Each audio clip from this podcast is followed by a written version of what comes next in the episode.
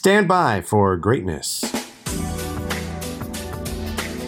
What's going on, ATL? It's Blindside from Channel Ocho Productions. I'm coming at you with another onset weather update. Today is Monday, June the 28th. Where did June go? It is 88 will be your high, 70 the low, partly cloudy, humid once again, 56% on the dot for that, and only 10% chance of rain, so I'll take it. Partly cloudy skies throughout the whole day. Sun's gonna look to set at 8:53 in the PM. And now for some M&M possible news.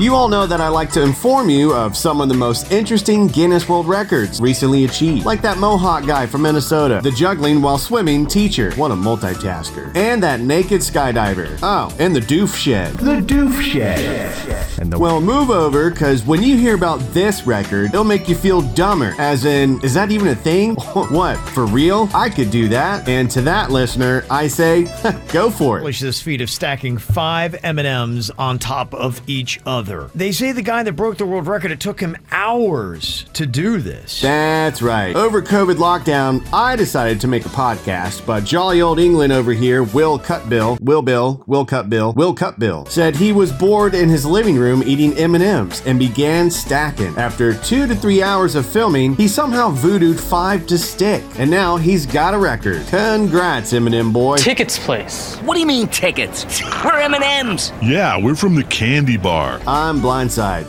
I'd eat all of them before I got five to stick. And I'm out. Right, this is going to be harder than I first thought. Five M&Ms, five M&Ms.